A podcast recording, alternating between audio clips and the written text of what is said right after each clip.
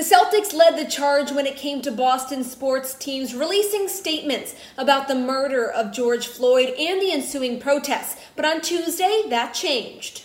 Red Sox CEO and President Sam Kennedy took to Twitter to share his support for his teammates who chose to peacefully protest and said, quote, silence in the face of injustice is unacceptable.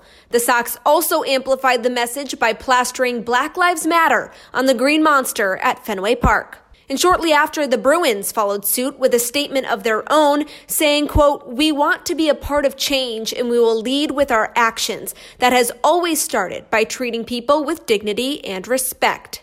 And the New England Patriots are now the only team in the market who have yet to comment. This segment has been brought to you by our exclusive partners at betonline.ag. Enter code CLNS50 for a welcome bonus. BetOnline, your online wagering solution.